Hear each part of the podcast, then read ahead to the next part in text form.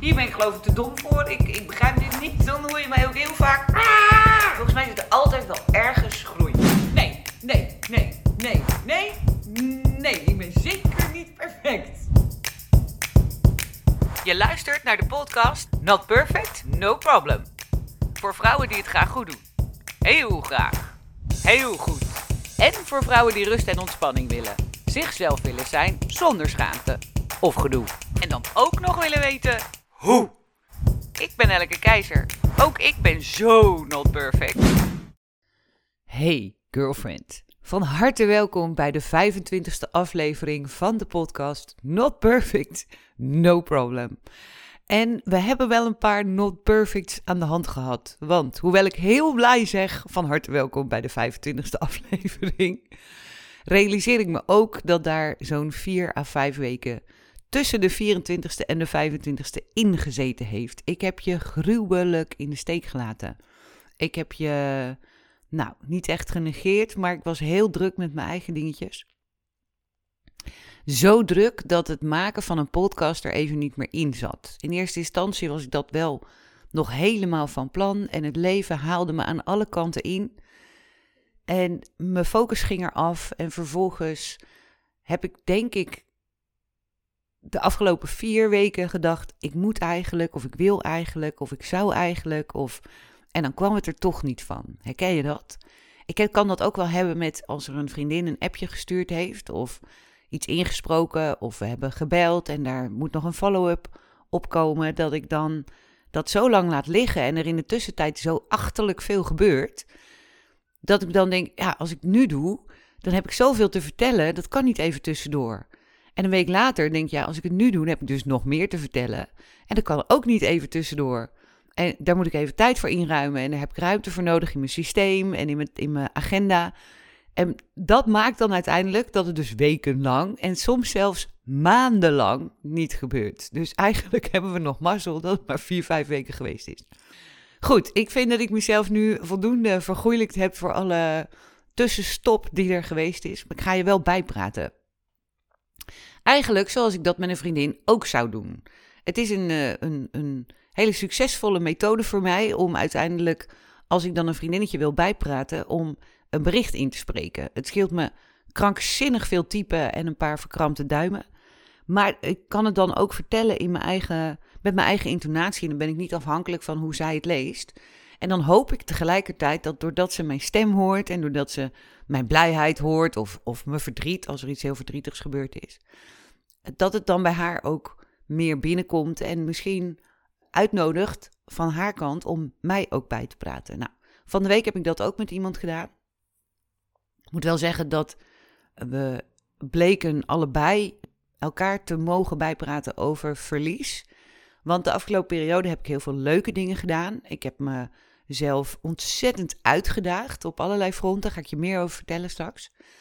Ik heb mijn durfspier dus geoefend. Daar hebben we al eens een aflevering over opgenomen. Ik heb uh, meer van mezelf laten zien. Ik heb meer zichtbaarheid gepakt. En dat is eigenlijk best wel gek. Want dat was dus niet met een podcast, maar dat was wel op social media. En ook doordat ik als spreker gevraagd was voor een bepaald event. Ik heb ook meer mogen nadenken over wat nou eigenlijk mijn missie in het leven is. Wow, dat klinkt groot hè? Mijn missie in het leven. Waarvoor ben ik op aarde? nou, laten we dan om te beginnen even melden dat ik ongelooflijk blij ben dat ik op deze aarde rondloop. Dat ik er nog op rondloop. Want wij zijn ook in de afgelopen periode weer keihard geconfronteerd met het fenomeen de dood. En als ik ergens een hekel aan heb, dan is het wel aan de dood. Ik vind het leven zo ongelooflijk krankzinnig leuk, zelfs als het niet leuk is, dat, dat van kleins af aan heb ik dat hele fenomeen doodgaan al verschrikkelijk gevonden. En dan puur vanwege het besef dat je dan de aarde verlaat en, en de mensen die je lief zijn nooit meer ziet. En de mensen die, die jou lief zijn, die zien jou dan ook nooit meer. Nou, dus, dus dat zat er ook nog in de afgelopen weken. En tegelijkertijd ontstaat er dan ook een soort, naast verdriet en, en balen en nou, balen, balen. Ik, ik kan echt schelden dan. Ik kan zo kwaad zijn. Ik, ik kan het zo oneerlijk vinden. In dit geval ging er. Mijn oom overleed en, en uh, die zie ik niet vaak, maar die mag ik heel graag. En er deelde, deel, deelde, je hoort het, ik ben er nog niet helemaal aan gewend.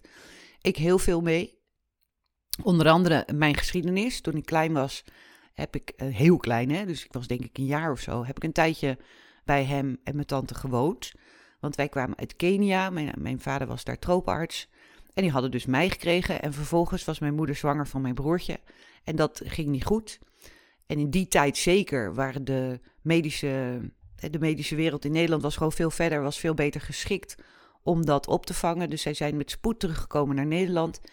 Mijn moeder ging het ziekenhuis in. Mijn vader moest natuurlijk mee en zorg voor. En ik werd als klein kindje letterlijk bijna in de kruiwagen van mijn oom gegooid die een, een tuinderij had op dat moment. En ja, die mensen waren net getrouwd, joh. Die hadden nog helemaal geen kinderen. Die dachten ook, huh, hoe dan? maar daar hebben ze volgens mij niet heel lang over nagedacht. Want ik ben gewoon in de kruiwagen gezet en ging gewoon mee de tuin in. En zo eh, reed hij met mij in de ronde. En alles kwam uiteindelijk natuurlijk goed. Tenminste,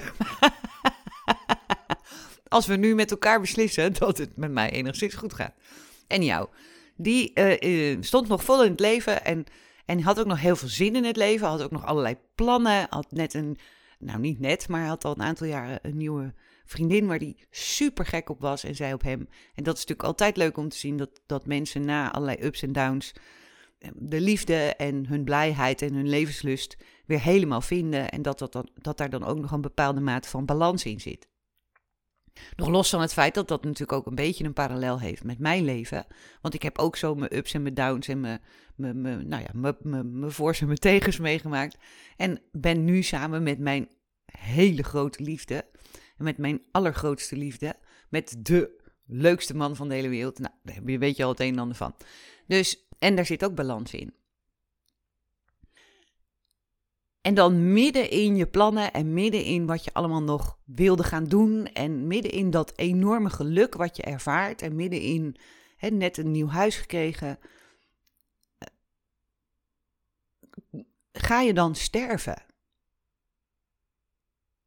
En het ene moment was hij nog sterk, had een hele zware, imponerende stem. Nou, ik kan het niet eens nadoen. En de man was altijd ja, actief en vrolijk en, en enthousiast. En, en er kwam gekke taal uit. nog een overeenkomst. En dan, en dan in tijd van bijna niks, van heel kort, van veel te kort, uh, ga je van er is iets aan de hand naar u gaat sterven. En dat heeft weer zoveel indruk op mij gemaakt. Of weer, het heeft gewoon ongelooflijk veel indruk op mij gemaakt doordat ik het zo oneerlijk vond, doordat ik ook zag hoe heftig zoiets van dichtbij is, maar ook doordat ik me zo keihard weer realiseerde hoe ongelooflijk gehecht ik ben aan het leven, aan mijn eigen leven, maar ook aan, aan de aarde in zijn geheel.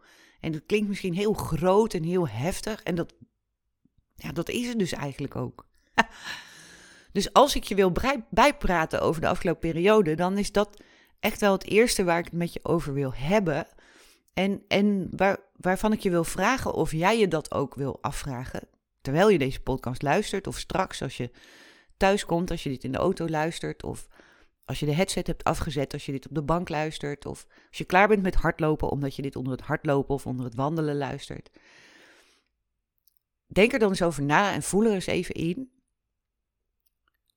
in welke mate je gehecht bent aan dit leven en aan het leven op deze aarde. Wat vind je er allemaal zo fantastisch aan? Wat is er zo gaaf? Wat is er zo mooi? Wat is er zo bijzonder? Ik kan genieten van een bloemetje. En met name, het meest geniet ik nog van viooltjes die tussen de stenen door omhoog komen, waar dus eigenlijk niks hoort te zitten en waar ook niks hoort te groeien.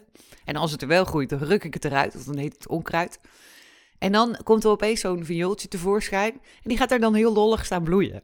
Tussen die, tussen die tegels. En dan ben ik zo'n ontzettende zakker die dat... één, ik ruk hem er natuurlijk niet uit. Heb je zo je best gedaan, sta je zo vrolijk te bloeien. Dan zal ik je er even lekker tussenuit uh, wurmen. Dat gaan we dus niet doen. En, en mijn meneer en ik wij kergeren dan ook om het viooltje heen. Vind je dat nou niet schattig? maar dat vind ik dus echt prachtig om te zien. Ik kan er intens van genieten. Er zit natuurlijk ook een stukje, hoe zeg je dat? Wil achter van dat bloemetje. Dat beeld ik me dan zo in. Dat bloemetje heeft meteen een karakter ook. Het is heel, heel, eh, hoe zeg je dat? Doorzetterig bloemetje. En, en daar heb ik dan respect voor en daar kan ik ontzettend van genieten. Dus die laten we zitten. Mocht je je inmiddels afvragen hoe ons terras eruit ziet. Heel veel viooltjes.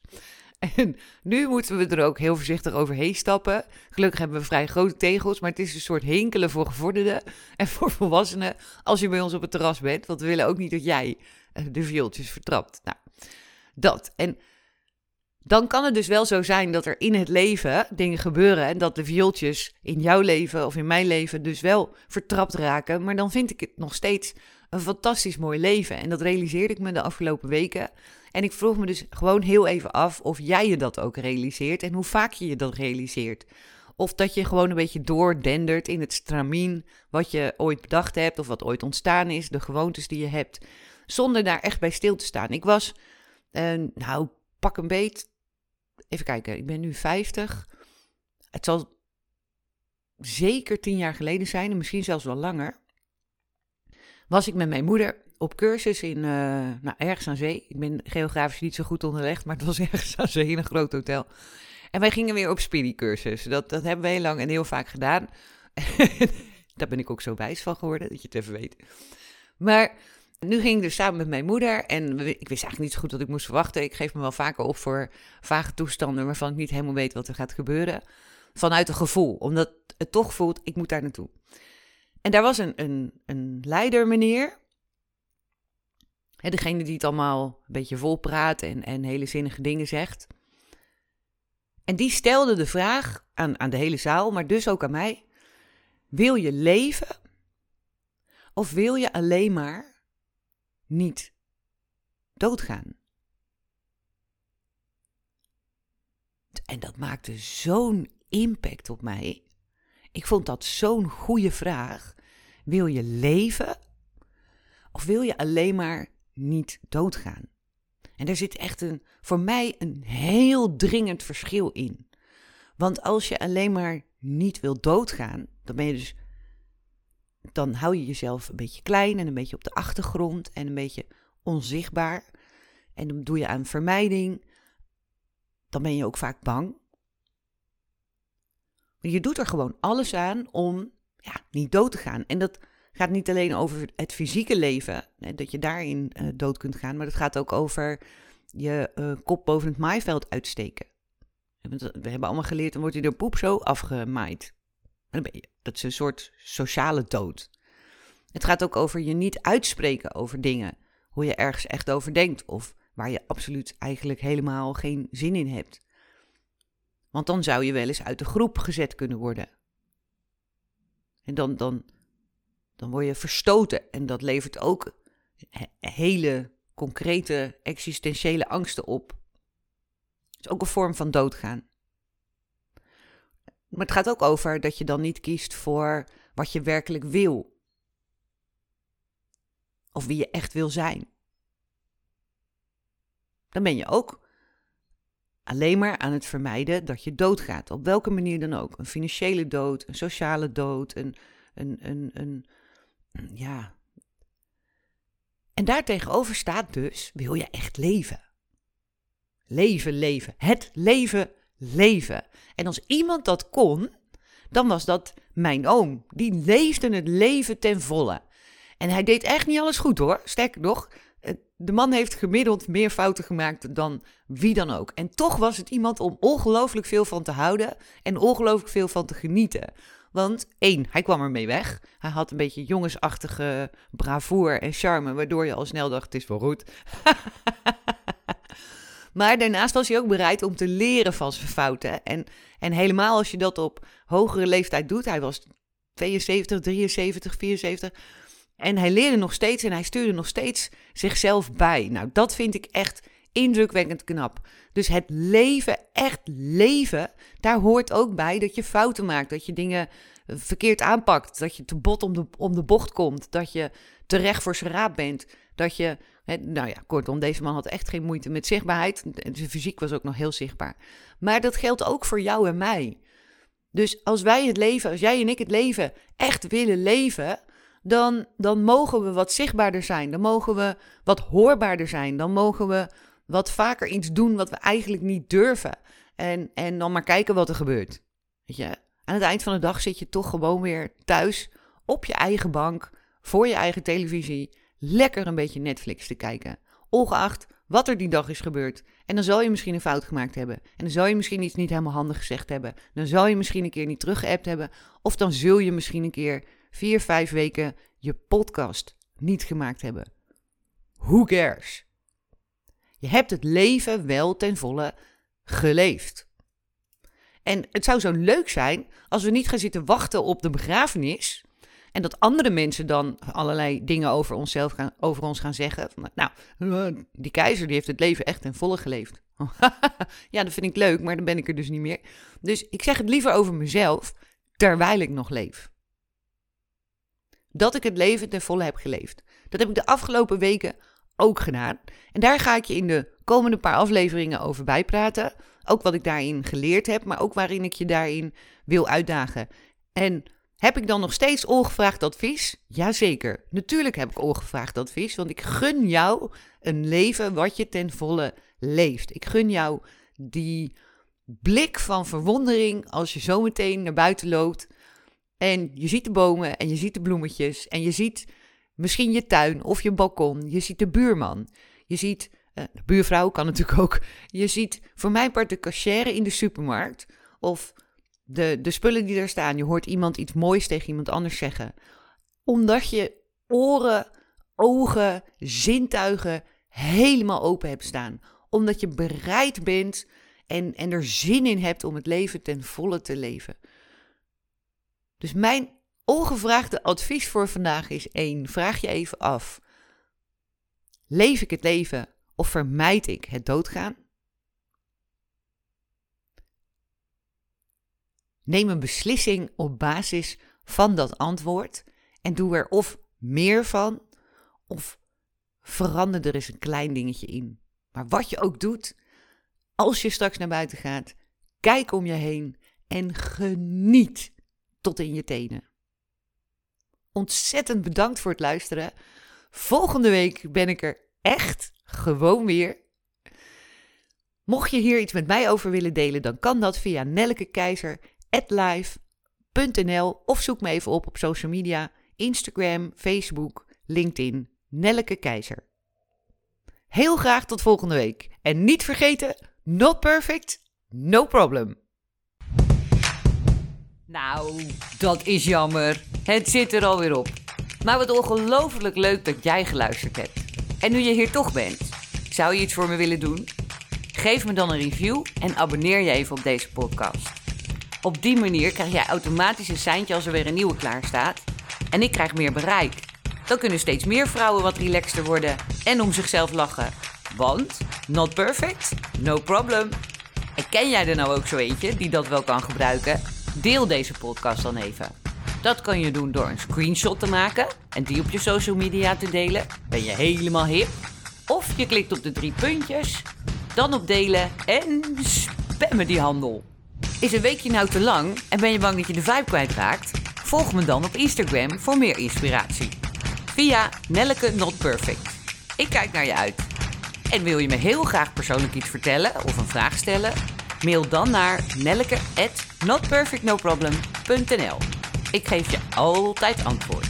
Ik ben Nelleke Keizer. Onwijs bedankt voor het luisteren en niet vergeten: not perfect, no problem.